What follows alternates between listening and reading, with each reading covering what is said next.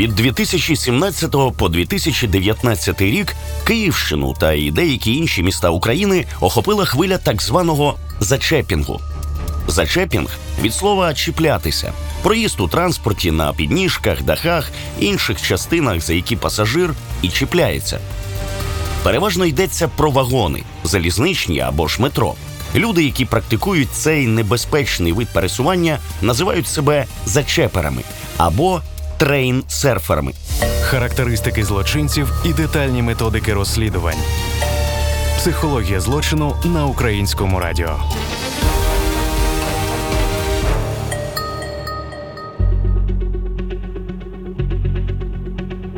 Влітку 2016 року на станції Святошин у Києві підлітки спробували потрапити на дах вагона швидкісного потяга, закріпивши мотузку за кузов. При цьому вони пошкодили електрокабель, що з'єднує вагони та відповідає за режим тяги електропотяга. Коли машиніст помітив збій у роботі, зачепери втекли, залишивши мотузку. Доїхавши до станції Біличі, електропотяг не зміг продовжити рух далі. Залізничникам довелося відправити резервний потяг, і вже на ньому пасажири доїхали до Львова із запізненням майже на годину. Така затримка завдає істотних збитків Укрзалізниці. Але дивом у тій ситуації було те, що зачепери взагалі лишилися живими. Менше пощастило підлітку, який у 2017 році вирішив проїхатися на даху вагона столичного метро на наземній ділянці між станціями Дарниця та Лівобережна. Тоді в прес-службі метрополітену лише повідомили, що ця людина смертельно травмувалася, і детально не описували, що саме стало причиною смерті. Проте було зрозуміло, що Зачепер загинув саме в процесі такої подорожі. 1 липня 2018 року на станції Київ-Волинський підліток заліз на дах електрички. Під час руху потягу на даху раптом щось спалахнуло. Очевидно, хлопець наблизився до місця, де його вразило струмом. Підліток упав з вагона. Він був ще при тямі і просив про допомогу. У важкому стані його забрала швидка. Хлопець отримав 50% опіків тіла. Загалом таке явище, як зачеперство, у світі виникло значно раніше. Поступово ця, так би мовити, розвага дісталася й України. Дуже відомий був випадок, який стався у 2015 році. Розповідає керівниця прес-служби, радниця керівника київського метрополітену Наталя Макогон. Це був е, підліток, його звали Павло. Його затримали потім і говорили з його батьками, який е, власне їхав на даху е, вагонів по відкритій лінії від станції Дніпро до станції Гідропарк, знімав відеоролик про себе і постав його в мережу. Відеоролик набрав дуже багато переглядів. Хлопця затримали, і він власне зізнався в тому, що таким чином заробляє собі на життя. Тобто, це його спосіб самовираження і заробітку. Цей хлопець був з неповної родини, його виховувала тільки ну і виховує тільки мама, і він займався не тільки зачеперством, що стосується в метрополітені, а й так само підкорював київські мости, потім найвищі будівлі в Києві, чи якісь інші об'єкти, куди можна було залізти, проникнути і зробити про себе якийсь контент для соціальних мереж якогось, е, скажімо так, жалкування з точки зору того, що він міг загинути, у нього не було. Натомість е, він можливо розуміючи якусь частинку своєї соціальної відповідальності перед тими підлітками, які будуть повторювати за ним, а неодноразово наголошував, що він дуже гарно фізично тренований, і видно, що цей хлопець займається десь в спортивному залі, знає, якби що він робить, контролює своє тіло і якби розуміє його можливості. Тому що ми розуміємо, що повторення таких трюків воно для послідовників може закінчуватися летально набагато швидше ніж для тих, хто їх е, вперше робить, підготувавшись до подібних витівок. У цьому випадку хлопець залишився живим, але не всім так щастить, і переважно подібні катання закінчуються трагічно. Так закінчилась історія для зачепера у 2014 році. Подія відбулася на синій гілці київського метро. Продовжує Наталя Макогон. Хлопець якраз був неповнолітній, десь йому було 15 років. Він загинув. І 16-й рік здається, це була червона лінія метро. Там загинуло двоє підлітків, які так само намагалися проїхати на даху вагона. Хто ж ці люди? І чому вони так ризикують своїм життям? Навіщо знімають себе на відео? Зачепери в українському метро з'явилися не так давно, розповідає Наталя Макогон. Власне, якщо ми візьмемо останні кілька років то це була пандемія, і цих випадків стало е, значно менше. Е, основний їх сплеск був в до е, пандемічні роки. Це 17, 18, 19 роки, коли почали набирати обертів дуже сильно соціальні мережі. І ці випадки, що стосуються метрополітену, вони були спрямовані не стільки на якісь злочинні дії з боку їх учасників, скільки тільки на таке самостійне промо для е, заробітку якихось лайків, балів і, можливо, навіть монетизації своїх профілів в Ютубі, Фейсбуці, інших соціальних мережах. Переважно любителі такого екстриму це діти, точніше, підлітки, неповнолітні. У пошуках, якщо не заробітку на своїх крутих відео, то спробі самовираження та створення героїчного образу. Критична більшість учасників, яких затримували правоохоронці, це були неповнолітні особи, це були хлопці, які йшли на це від ну, якби відверто зізнавалися, що йшли на це заради популярності в соціальних мережах. На жаль, частина з цих випадків завершувалася летально через е, необережність і через ось таке грубе порушення правил е, метрополітену, оскільки ми є транспортом, а не екстремальним атракціоном. У нас були випадки, коли на відкритих трасах між станціями Лівобережна і Дарниця хлопці намагалися проїхатись на даху вагону, падали і розбивалися на смерть. І були випадки такі в тунелі трошки раніше це був десь 2016 чи 2015 рік, коли намагалися проїхати на даху вагона в тунелі, і це теж ну якби був страшний, дуже летальний випадок. І всі ці ну якби діти можна сказати, вони були неповнолітніми. Тому тут е, йдеться не стільки про бажання. Щось знищити або е, прямими словами вкрасти, скільки про таке підліткове бажання самовираження. Зачепери це не лише про метро. Навіть більше подібна проблема стосується Укрзалізниці. Можливо, тому що метрополітен все таки достатньо закрита структура, пояснює Наталя Макогон. А у метро є охорона, і це, хоч трохи, та стримує від вчинення таких екстремальних дій. Дістатися даху електрички значно легше, і можна встигнути знятися на відео, покататися, так би мовити, із вітерцем. Однак і ризики зростають у десятки разів, розповідає Наталя Макогон.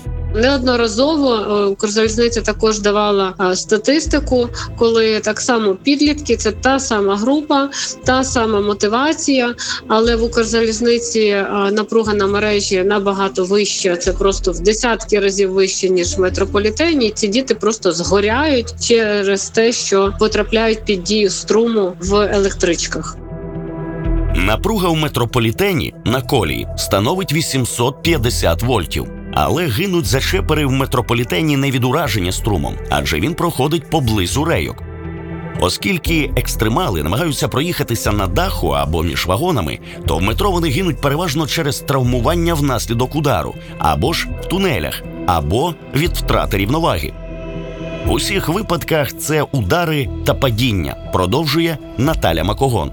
Треба розуміти, що в метрополітені є третя контактна рейка. Ця напруга не подається на ті рейки, якими їде поїзд. Є третя рейка, яка зазвичай захована під платформу, і безпосередньо по ній проходить напруга. Але якщо ми говоримо про зачеперів, то в метрополітені це загроза саме травмування, не стільки загроза травмування електрострумом, скільки е, от як було на синій лінії, е, хлопці намагались проїхатись на даху вагона. а вагон там іде чітко в габарит е, тунелю. Там немає місця для стороннього об'єкту. А тому цього хлопця знесло повністю в тунель, і він загинув від травмування, не від електроструму, від фізичної травми. Точно так само хлопці, які загинули в метрополітені, це була фізична травма, це не був електрострум. Там до електроструму не було стосунку. А от що стосується електрички, там електрострум зверху подається, там 27 тисяч вольт. Це просто в рази більше ніж в метрополітені. І є ще таке фізичне явище, як електрична дуга. Ну там не знаю, шостий, сьомий клас, е, коли там фізика починається, це вивчають, коли, наприклад, вологе повітря, та струм пробиває набагато більше. І там, і там це постійний струм. Це незмінний, що ви в розетку ставили якийсь електроприлад, і тоді струм подається. Вийняли, струм не подається на цей прилад. А в таких підприємствах, як метро і Укрзалізниця, це якби постійні джерела струму. Тому, якщо ви до них потрапляєте, то травмування там так само досить серйозне і зазвичай летальне, на жаль. Від напруги в кілька десятків тисяч вольтів можна згоріти живцем або ж отримати опіки найважчого ступеня четвертого. Кінцівки в такому стані зазвичай ампутують. Лікування подібних хворих коштує десятки тисяч гривень на день. І якщо людина виживає після трагедії, вона переважно залишається з інвалідністю на все життя.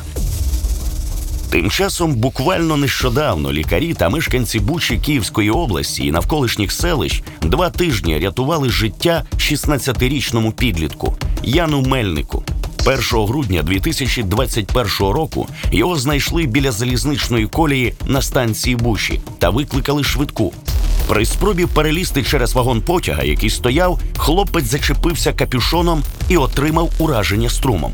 Він просто хотів зрізати шлях додому і не йти через перехід, а опинився в лікарні у комі з 80% опіків шкіри та переломом тазу. Батьки були змушені просити про допомогу, оскільки самі не могли оплатити лікування. Поки програма готувалася до випуску, стало відомо, що хлопець помер у лікарні. Зупинилося серце. І хоча в цьому випадку не йдеться про зачепінг, цей інцидент ще раз нагадує: на залізниці є правила безпеки, і за їх порушення можна поплатитися навіть життям. За даними київського міського голови, які він оприлюднив у 2020 році, загалом у метрополітені зафіксували 30 випадків зачепінгу. Всього було затримано 15 екстремалів. Щодо порушників склали протоколи про адміністративну відповідальність. Щоправда, максимальний штраф, який стягнули, становив всього одну тисячу гривень. Водночас на батьків, діти яких не досягли 16 років, у таких випадках складається адміністративний протокол за статтею 184 Кодексу про адміністративні правопорушення за невиконання ними обов'язків щодо виховання своїх дітей. У статті йдеться, що ухилення батьків або осіб, які їх замінюють, від виконання передбачених законодавством обов'язків щодо забезпечення необхідних умов життя, навчання та виховання неповнолітніх дітей тягне за собою попередження або накладення штрафу від 1 до 3 неоподаткованих мінімумів доходів громадян. Але такі адміністративні покарання підлітків не лякають, вважає Наталя Макогон. Що стосується метрополітену, то частіше вдається впіймати, тому що в нас досить оперативно передається інформація, і як я сказала, закрита інфраструктура, і тому тут набагато на кожній станції є правоохоронець, і тому в нас набагато простіше, ефективніше проводити затримання.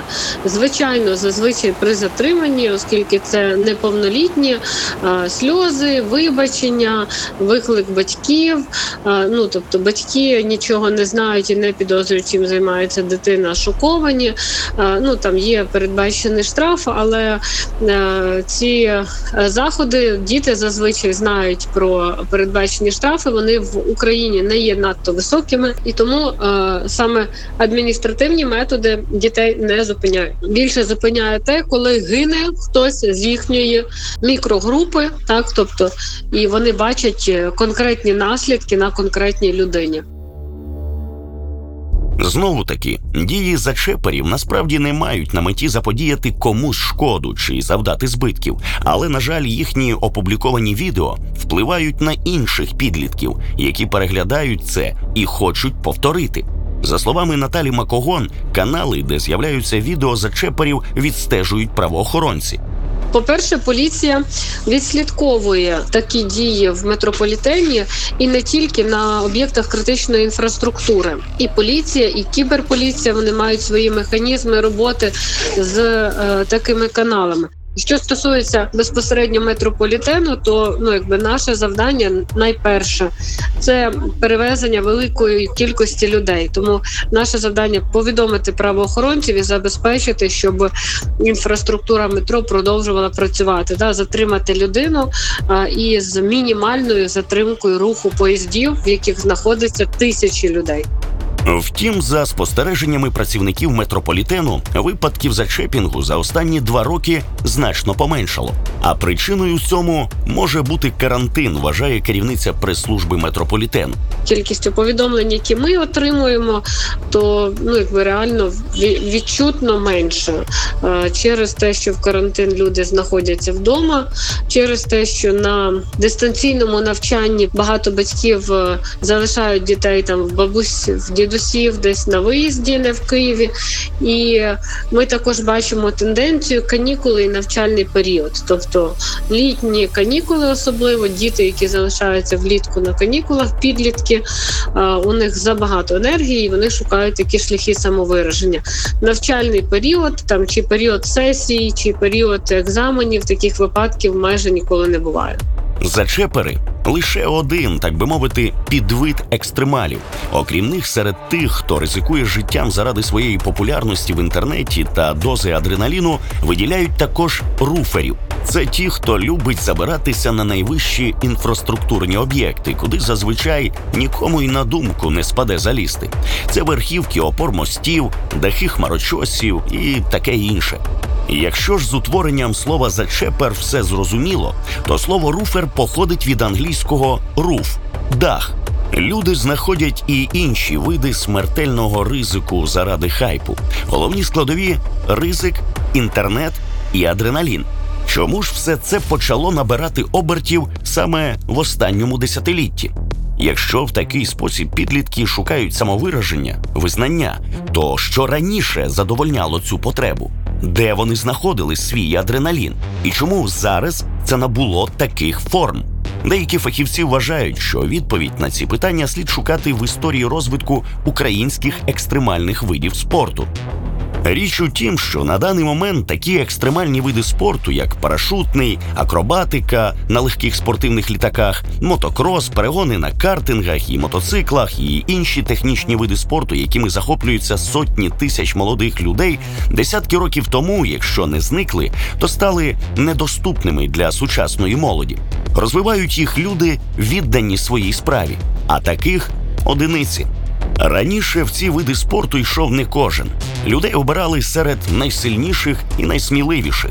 І коли бачили у дворах таких відчайдухів, дворових лідерів, залучали їх якраз до таких видів спорту. Саме з таких людей і виховували чемпіонів та справжніх лідерів у спорті. А тепер замість екстремального спорту діти, особливо із малозабезпечених сімей, шукають визнання в інтернеті, збираючи лайки під своїми відео, на яких ризикують власним життям. Існує думка, що через вікові особливості підлітки йдуть на смертельний ризик, бо не здатні його достатньо оцінити, так як зробили б старші люди. Але це не зовсім правильне твердження, пояснює дитяча психотерапевтка і медична психологиня Оксана Степанюк. Якщо говорити про підлітків, так взагалі, то є така ідіома, є бо такий вислів, навіть книга така є. Вона називається Народжені бути вільними. Всі дуже думають, що підлітки там, оце от є підлітковий вік, е, він характеризується такою дуже дуже великою схильністю до ризиків. Дехто пов'язує і багато років пов'язував це явище з тим, що в цей період за через особливості роботи мозку е, люди не здатні адекватно оцінити можливі наслідки цих дій. так що це може закінчитися чи травмуванням, чи шкодою, чи навіть втратою життя. Але насправді це працює не зовсім так. Більше того, інколи підлітки навіть здатні переоцінювати ризики можливих своїх дій.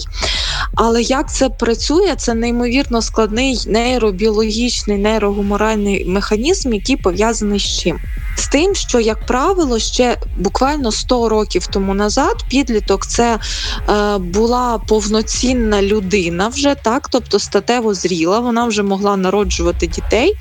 І однією з еволюційних задач підлітків е, було йти і освоювати нові території. Да? Ще з незапам'ятних віків, коли людство, як вид тільки з'явилося, то була групка, яка там осідло сиділа і залишалася, як правило, старші і зрілі люди. А е, в якийсь момент підлітки вони як згуртувалися йшли там досліджувати, захоплювати, освоювати нові території. Тобто вони йшли за на завідомо ризикові дії, на завідомо небезпечні дії. Всі знали, що це могло для когось з них закінчитись ем, зовсім погано, але така була їхня біологічна роль. А зараз ми живемо в ситуації, коли оцей от біоло, біологічний механізм він залишився, бо він не так швидко змінюється. А цієї соціальної значимості цієї ризикованої поведінки вона зникла. Так, тобто не треба нікуди йти, нічого завойовувати, е, там не, не треба покоряти нові вершини і так далі. І вона починає прориватися в от такі от форми. Пояснюючи це явище, психологиня спирається не лише на теорію та наукові підходи, а й на власну практику. Вона працювала із такими дітьми. Випадки, коли екстремали роблять щось поодинці, трапляються зрідка. Частіше це своєрідна зграя підлітків, яка полює на адреналін. Але окрім своєї зграї, їм конче потрібно сторонні глядачі. А ті, хто дивиться, теж хочуть відчути себе частиною тусовки цих, нібито безстрашних людей, і теж пропонують зробити це і показати, на що вони здатні. Тобто, якщо стрибання на дах вагона умова прийняття в зграю, вони це зроблять. Чому пояснює Оксана Степанюк. Як правило, це групи людей. Що дуже рідко це коли одна єдина людина, яка це робить. Як правило, там є глядачі, там є соціум, і там є таке, от вони, наче знаєте, як групою вони один одного підігрівають. Колись в Америці було проведено дослідження, що я не пам'ятаю, чесно вам скажу точних чисел, але суть цього дослідження було в тому, що якщо людина 16-18 років керує автівкою сама і вона їде в ній сама, то там статистично шанс аварії невеликий. Але збільшенням е, кількості пасажирів однолітків, тобто 1, 2, 3, 4, цей шанс зростає набагато більше, тому що оцей от феномен групи вони один одного посилюють. І для підлітка настільки знову ж таки біологічно настільки значимо бути частиною групи, що коли група його відторгає, то він відчуває точно такий самий біль, ті ж самі участки мозка задіються в нього, якби це був фізичний біль, тобто якби його вдарили, чи його там хтось поранив, чи так далі. І тобто фіз... Е, підліткам фізично боляче бути поза групою. І якщо група робить ось це, то, то підліток або там людина вона буде робити те ж саме, бо інакше вона буде е, боятися відторгнення групи. Тобто, через страх бути відторгненим, підліток може піти на будь-які речі. Ця мотивація значно сильніша ніж будь-що інше, зважаючи на період, коли людина починає самостверджуватися. Також, напевно, багато хто чув такий вислів, як адреналінові наркомани. Але з точки зору біохімії йдеться не зовсім про адреналін що насправді відбувається із гормонами під час смертельного ризику, якщо людина йде на це нібито свідомо, розповідає психологиня Оксана Степанюк.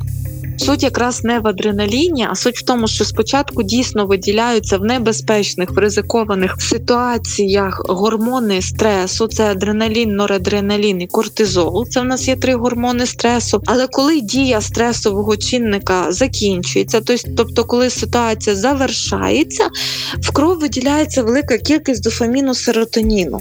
І от якраз це приносить отой от фактично смак і той кайф, заради чого люди і там не знаю, з'їжджають з е, трас небезпечних, там стрибають з парашуток. Не заради адреналіну, а заради цієї дози дофаміну, яка виділиться в той момент, коли тіло буде в безпеці.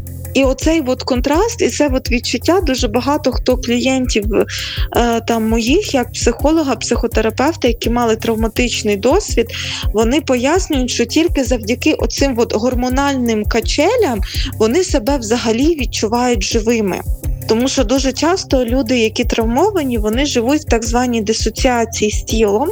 А ось така от небезпека дає їм можливість через гормони, через те, що все помножено в десятки разів, дає їм можливість відчути своє тіло і відчути себе фактично, ну якщо так пафосно говорити, відчути себе живим. На здійснення таких екстремальних вчинків цілком може впливати підбурення групи, так званий ефект натовпу, який можна підхопити як вірус. Але і це не всі можливі причини. На це ще може впливати підбурення і заохочення групи. Оцей, от знаєте, ефект натовпу і ефект емоційного зараження, тому що, як правило, більшість ризикованих дій, е, які е, здійснюють люди, вони як здійснюють в такому на куражі, на драйві в компанії. Ну і абсолютно очевидно, що на це все впливає будь-якого роду психотропні речовини, які відключають кору.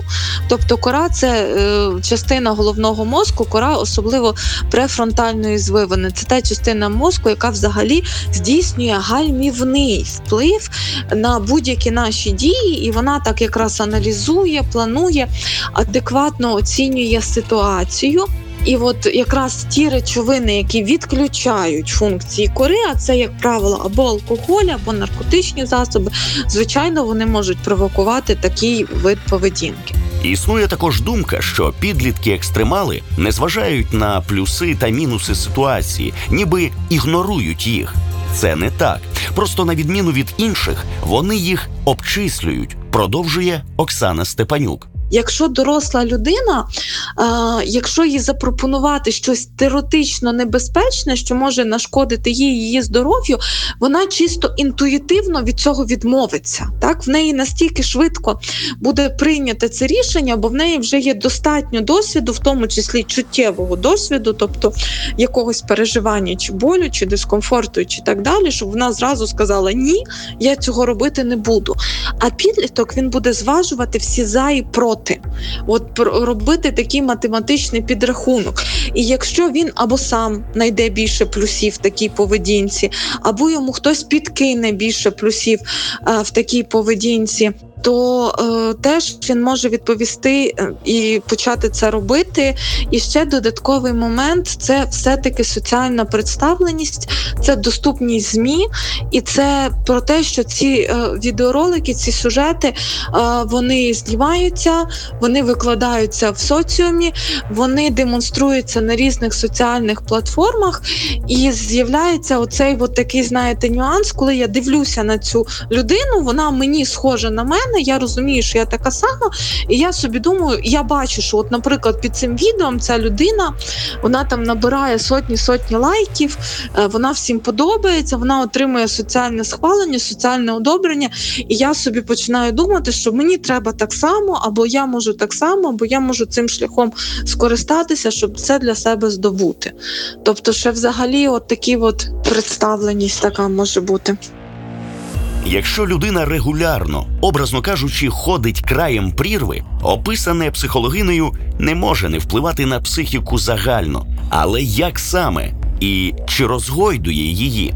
Поломка димового датчика. Таку назву дали вчені явищу, коли людина починає надавати некоректну оцінку ризикам саме через зміни в психіці. Продовжує Оксана Степанюк. Суть в тому, що воно вже розгойдено, як правило, як правило, якимось небезпечним травматичним досвідом в дитинстві. Це призводить до так званого нейробіологи називають це поломкою димового датчика, що людина взагалі починає втрачати можливість е, адекватно оцінювати ситуації. Буває, що безпечні ситуації вона може оцінювати як небезпечні, небезпечні ситуації вона може оцінювати як нейтральні і так далі. Що людина може давати занадто сильну і невідповідну до ситуації реакцію. Да? Там може раптово чи розплакатися, чи там накричати на когось. Висота, вітер у вухах, свобода, романтика. Зворотним боком цієї медалі може стати зруйноване життя своє та рідних. Ось підліток усміхається, волосся куйовдить вітерець, він вигукує щось на кшталт того, як йому кайфово в цей момент. Але чи думає він про те, що вже наступної миті не побачить тунель через улюблену музику у вухах, або що оступиться і торкнеться високовольтного проводу? Це всього лише секунда, якісь сантиметри, один крок. Чи думає він у цей момент про те, як будуть почуватися батьки біля труни рідної дитини? Або як їм буде дивитися на свою дитину, яка отримала інвалідність на все життя, і тепер не може самостійно донести до рота чашку? Напевно, це багато в чому залежить і від того, наскільки відкритими і довірливими є стосунки з батьками. Продовжує Оксана Степанюк. Інколи вони навіть думають, і навіть смішно це чути. е, Вони кажуть, що я в цей момент подумав, що мама мене приб'є, да, коли дізнається, що я таке зроблю. Або ще якісь нюанси. Тобто, якщо контакт з батьками здоровий, і якщо ну прив'язаність з батьками надійна, то як правило, або з якимись іншими значими людьми, тому що коли є така надійна прив'язаність, то є в принципі формування такої цінності життя, і тоді підлітки дійсно можуть все одно вдаватися до якихось ризикованих дій, але в них є оцей от стопер, є оце от обмеження, є оці от прив'язки, до яких вони е, звертаються, да, які їх зупиняють. Ресурс прив'язаності при цьому може бути різним. Скажімо, не обов'язково батьки, а, наприклад, друг, брат чи навіть домашні тварини або місця, де людині добре. Щось, до чого людина настільки прив'язана, що це зможе її зупинити, вчасно натиснути на гальма. Оскільки це взаємно, то навряд чи, маючи таку прив'язаність, людина схоче робити іншій людині чи істоті боляче. Але і така схема працює не завжди, пояснює Оксана Степанюк. Найбільший вплив має людина, роль якої в житті підлітка іноді вагоміша за батьківську. Як правило, знову ж таки, це не завжди так, і інколи ну буває, що цей от феномен групи е, і так далі він пересилює, тому що все таки для підлітків більш референтними є однолітки, не батьки, а однолітки. Так, єдине, хто може бути в цьому плані такою старшою людиною, на яку підліток може зважати, це наставник. Та, якщо в нього є наставник, якщо він буде розуміти, що оці от дії можуть розчарувати його наставника, ось це може зупинити. Ну тобто з батьками, як правило, не дуже спрацьовує, чесно вам скажу. Ризик як такий не є негативним явищем або ж порушенням закону. Це право людини чинити зі своїм тілом все, що вона хоче, але негативним і суспільно небезпечним є інше. Публікації відео підлітків у соцмережах, де такі сторінки мають мільйони підписників. Подібні відео заохочують інших робити так само. Про те, що власний син або донька, які завжди тихіше води, підписані на такі сторінки, батьки часто дізнаються вже тоді, коли їм дзвонять із поліції або швидкої. І вже потім, маючи справу із наслідками та намагаючись розплутати цей клубок, вони хочуть зрозуміти, де і коли прогавили той момент. Іноді, до речі, зовсім випадково вдається витягнути підлітка на відвертість ще на етапі, коли подібний досвід був, але без трагічних наслідків. Переважно говорить психологиня, до фахівців таких дітей привозять батьки, але бувають різні випадки. Є різні звернення. Перше, їх дійсно привозять батьки. Друге, насправді зараз підлітки дуже дуже усвідомлені. Зараз, повірте, інколи підліток свідомий свого стану набагато більше як батьки, і вони можуть приходити. Знаєте, чим вони часто потрапляють? Насправді з тривогою, з різного роду соціальними фобіями попадають. Тобто, да, що вони бояться бути ізольованими від соціуму, і взагалі з відчуттям такої, е, ну вони це називають депресією, так вони десь почитали, воно їм дуже схоже, що мене нічого не радує, мені нічого не подобається. От з таким теж вони можуть звертатися. І інколи вони навіть самі можуть просити батьків, що заведіть мене до психолога, так тому що отак, от мені це я ж кажу, що підлітки, як правило, розуміють це, що вони роблять, да, десь в тій чи іншій мірі, але деякі ці от біологія інколи просто сильніша за них. Е, і оці от потреби вони не знають, як по-іншому реалізовувати. Або приходять дуже часто запитом з знаєте, яким дуже таким дивним. Я не знаю, чим я хочу по житті займатися, наче як з проорієнтацією, а потім вже в процесі розмови там оцей досвід вони мені розповідають. Теж такі бували випадки. Осідлати вітер, бути вільним та сильним, мати авторитет і визнання. Ось про що думає підліток, коли лізе на дах електрички або ж верхотуру мосту. Навряд чи він думає про те, що комусь від цього може бути погано. І навряд чи він думає, а що буде з якоюсь дитиною, яка теж захоче так зробити, і загине. Ніяких ліків від цього не існує, а адміністративні штрафи молодь не лякають. Що ж можна сказати такому підлітку? Про що поговорити з ним?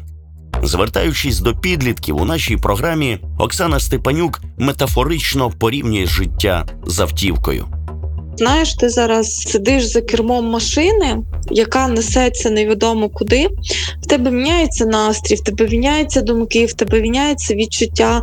Ти не завжди знаєш, що з тим робити, тобі за кермом цієї машини може бути і дискомфортно, і страшно, і тривожно, і зло, і взагалі дуже дуже по-різному. Але хочеться тобі сказати дві речі, що це нормально, всі через, через це проходили. І в один момент, так, це не станеться в один момент, але в один момент ти зрозумієш, що тобі вже більш зрозуміліше, як керувати цим транспортом. І ти розберешся, але якщо зараз ти відчуваєш себе не так, знайди, будь ласка, людину, якій ти довіряєш, яка може тобі допомогти, і поговори з ним або з нею про це, тому що ти заслуговуєш на те, щоб отримати допомогу. Це був подкаст Психологія злочину. Слухайте нас на Google Podcast, Apple Podcast, SoundCloud та інших зручних для вас подкаст-платформах. Ви також можете слухати нас на українському радіо. Частоти шукайте на ukr.radio. Над проєктом працювали ведучий Ігор Козак, саунд-дизайнер Олексій Нєжиков, сценаристка та продюсерка Марія Лебедєва, звукорежисери Оксана Шевчук та Оксана Петрова.